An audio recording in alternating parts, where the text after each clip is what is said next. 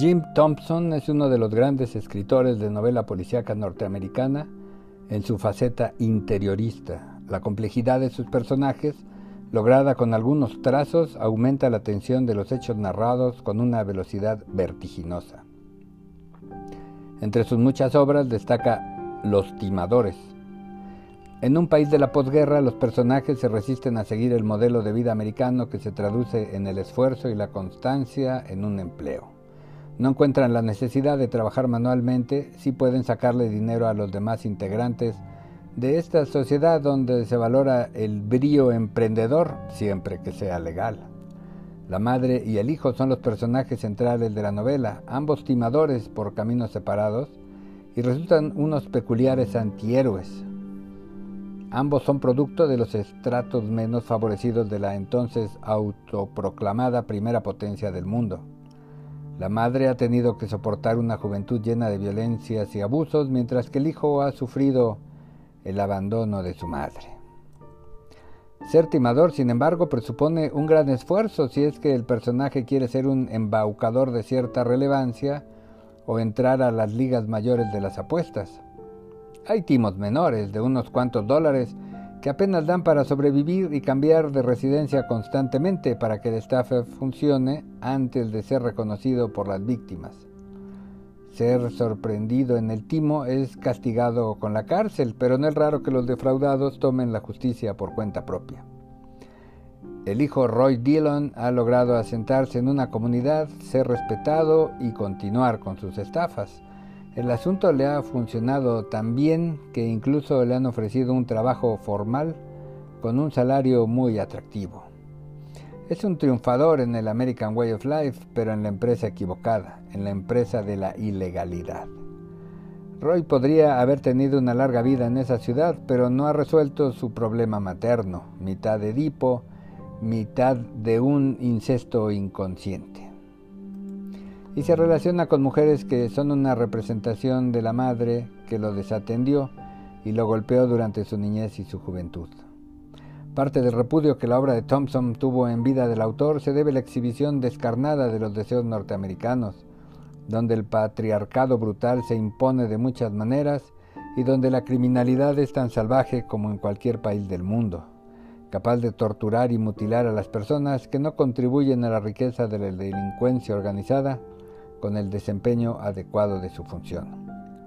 Si otros autores norteamericanos presentaban a los delincuentes como casos aislados de una aristocracia basada en la posesión del dinero y del poder político, Thompson muestra estructuras de poder criminal no solo paralelas al Estado, sino de mayor eficacia en los mecanismos represivos.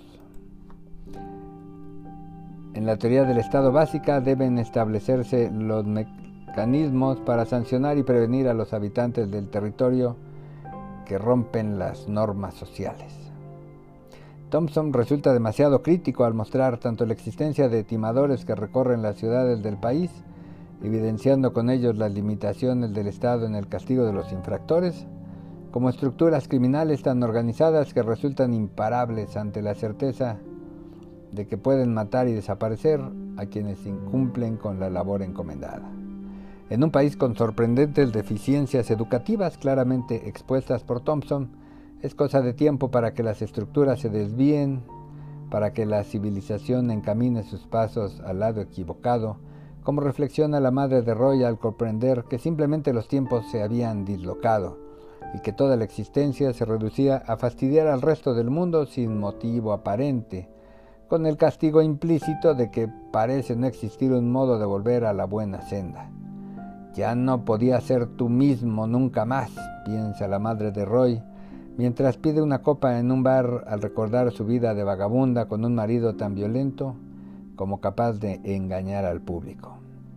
Los delincuentes de la novela viajan en la inconsciencia de los motivos de querer vivir a costa del ciudadano trabajador, pero Roy tiene claro que hay poca diferencia entre el norteamericano promedio y los bárbaros nazis capaces de experimentar con personas, tanto porque ambos pueblos odian a los rojos, como despectivamente nombran a los rusos y a su sistema social contrario al capitalismo norteamericano de la época, como porque también piensan esos norteamericanos que las víctimas de los nazis contra quienes se han cometido los pecados del holocausto también tienen culpa en ello.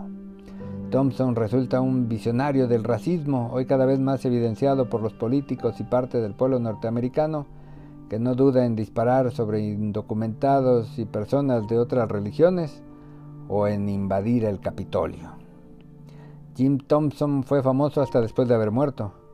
Los delincuentes timadores, a pesar de tener miles de dólares en el coche o en la maleta de viaje, viven con depresiones intermitentes por su falta de moderación en todos los apetitos.